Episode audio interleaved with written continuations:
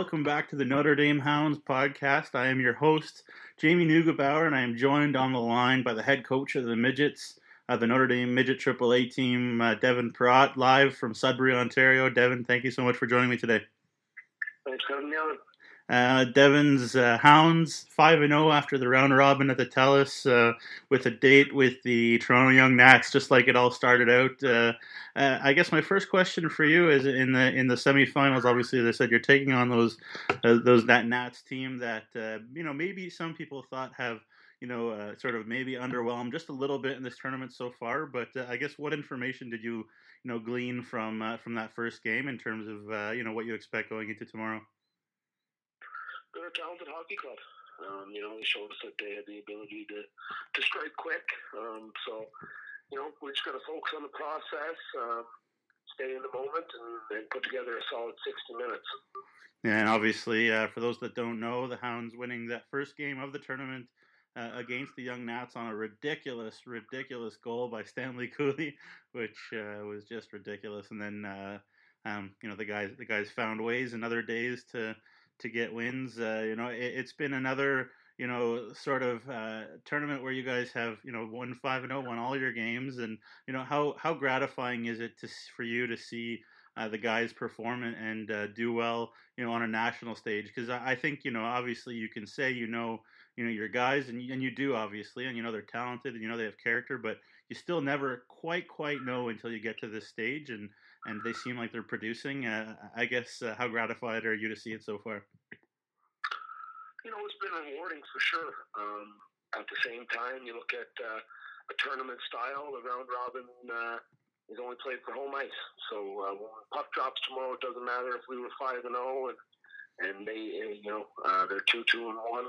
That doesn't matter. That all goes out the window. Um, the only advantage we got is last change. So, you know, um, really proud of the guys. They showed up here. We were prepared. We were ready. Um, we knew that we were in against some tough competition, and um, we really felt that we got everyone's best uh, when they when they played against us. Um, and and this, you know, no one gets here by fluke. These uh, these are all the top teams from all their uh, respective leagues. So, uh, you know, we respected that, and uh, yeah, I mean, uh, got to be happy with our success to date, but as I say, uh, moving forward uh, doesn't mean anything. Yeah, for sure, and and obviously, I don't know how you know you've been if you've been able to you know how much you've been able to kind of follow the hockey world, but I'm a big international hockey junkie, and and the Team Canada U18 team. Uh, you know, went really well into the into the quarters there, and then faced a Czech team that they thought they would beat, and then they they didn't. So uh, you know, you, you, gotta you gotta I guess take lessons from where you can, and uh, you know how uh, you know how are you expecting it to be in terms of you know how difficult it is to to beat a team two times you know in a tournament like this. Obviously, the young Nats will have gained some information from you guys too. Uh, is that something that you're going to be uh, you know giving uh, saying to the guys about how tough that might be? Um, you know, We'll go there. I think um, for us, we're just going to kind of focus on ourselves. Um, after the first game, obviously, we're happy to come away with the win, but uh, we didn't feel that we were at our best. Um, that's not taking anything away from the Toronto team. They're a solid team, but uh, you know it was a new stage, new spotlight for our guys, and we might be a little bit overwhelmed. But uh, we found a way to settle in over the week here. Um, you know, you mentioned Team Canada and that kind of thing. Uh, you know, that, that's what tournaments are all about. It's, uh, it's a one-off, and uh, you know, you gotta you gotta get hot at the right time. Um, we've taken care of business here to date, but uh, for us, just staying in the moment. You know, our goal coming into this would give us an opportunity to play hockey on Saturday and Sunday. We've accomplished that. Um, now our goal is to take care of uh, a solid 60 minutes, focus on the process here tomorrow, and stay in the moment, and uh, give ourselves the best opportunity to be successful, to be uh, playing for the ultimate goal of the national championship on Sunday. Yeah, no doubt, and uh, you know it's it's something that uh, has to be so special for uh, you know for you. I know uh, you know there have been Notre Dame teams that have done so well. You know, at TELUS Cups uh, over the last while, and, and pretty much since the TELUS Cup was uh, was launched, do you feel kind of the pressure, or, or how are you embracing it? How much are you enjoying it personally, and, and how well do you sense the guys are enjoying it? This has been an A1 experience. I mean, all around from uh, the organization the Tournament Hockey Canada, um, top-notch professional environment, and uh, you know that's all part of it. Staying in the moment and just enjoying everything, the, the sights and the sounds here in Sudbury. Um, you know the rink. It's uh, it's a nice old barn. It was built back in 1951. It's obviously had some updates, but uh, it's loud in there. The schools come in for the afternoon games. It, uh, it's been very enjoyable being here, and obviously, you know, success uh, makes it all the more fun. Yeah, no doubt. And uh, so far, so good for your uh, for your team. Uh, I guess uh, you know last couple of questions here.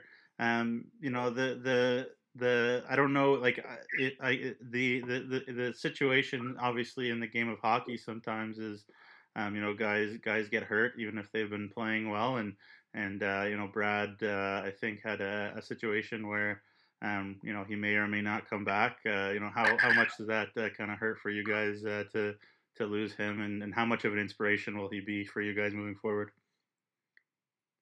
Yeah, I mean, uh, Brad's a possession player on this team. He's played a large role for us all season. Um, we've talked to this group since the first day that we believe that we have the uh, the deepest team in Saskatchewan, and uh, and throughout the uh, country. So, uh, you know, nothing else changes. We've had injuries. We've had guys out. Brad Salt missed 12 regular season games.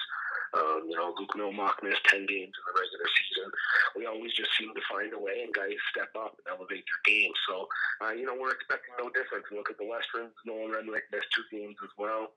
Um, and uh, you know that's that's what teams all about. It's about everybody pulling their weight, um, guys stepping up, filling in different roles, different responsibilities, and you know I'm looking forward to seeing how the guys respond tomorrow. Uh, proud of Brad and, and everything he's done for us, and uh, there's no doubt uh, he'll be on the guys' mind tomorrow. A little bit extra motivation, and uh, you know we don't have to look far for that. And it's not it's not like we needed any more motivation, um, even from within, but uh, also with uh, recent events. Yeah, no doubt. And just for those out there wondering, I don't. Uh, I make it a policy of not being specific about any any sort of injury or whatever on podcasts. So um, we're not going to go there. But uh, just uh, on my last question for you, Coach. Uh, you know, I asked uh, Nolan uh, in my in my podcast or my interview with him. Um, you know, a week ago, but you know, obviously the the Humboldt Broncos and the Humboldt organization is on the minds of everybody you know around uh, Canada. But obviously, it's got to mean you know even more to to to us that work and and are um, you know working in the game of hockey in the province of Saskatchewan. Uh, you know how much do you kind of carry, and how much do you feel like the guys are carrying? Uh, you know the memory of those guys that uh, you know have passed on, and guys that are you know are trying to come back to the game. Uh, you know that were in that on that terrible bus crash. Uh, you know a couple weeks ago.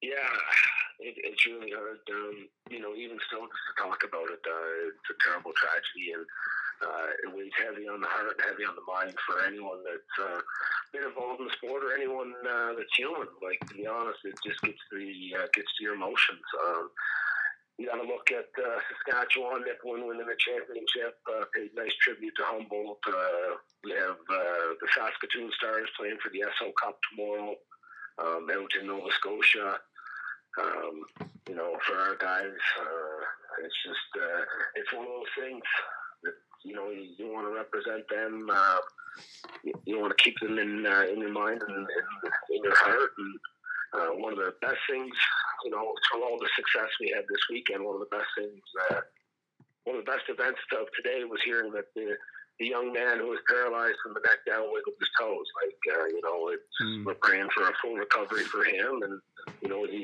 he's got a long road ahead of him. But that's a kid that you can look to for inspiration, uh, just the way he's been dealing with it and, and the outlook on life that he has. Um, also, you know, Caleb Dahlgren, same kind of idea, just a you know, uh, salt of the earth kid who.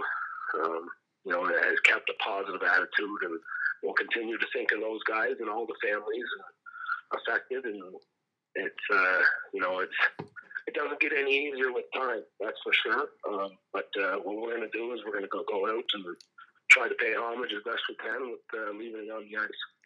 Yeah, no doubt, and uh, it's great that you mentioned uh, Caleb Dahlgren. Of course, uh, you know every every organization uh, it feels like around Saskatchewan was was touched by what happened, but obviously Caleb specifically to you know the Notre Dame family was a Notre Dame junior player uh, last year and dealt earlier this past year to uh, too. So, um, you know, good to hear. I heard from him a little bit too, and I'm glad glad to hear that he's you know definitely on the mend. And you, and absolutely right. I absolutely agree. He's such a positive guy, and um, you know, really an inspiration to us all.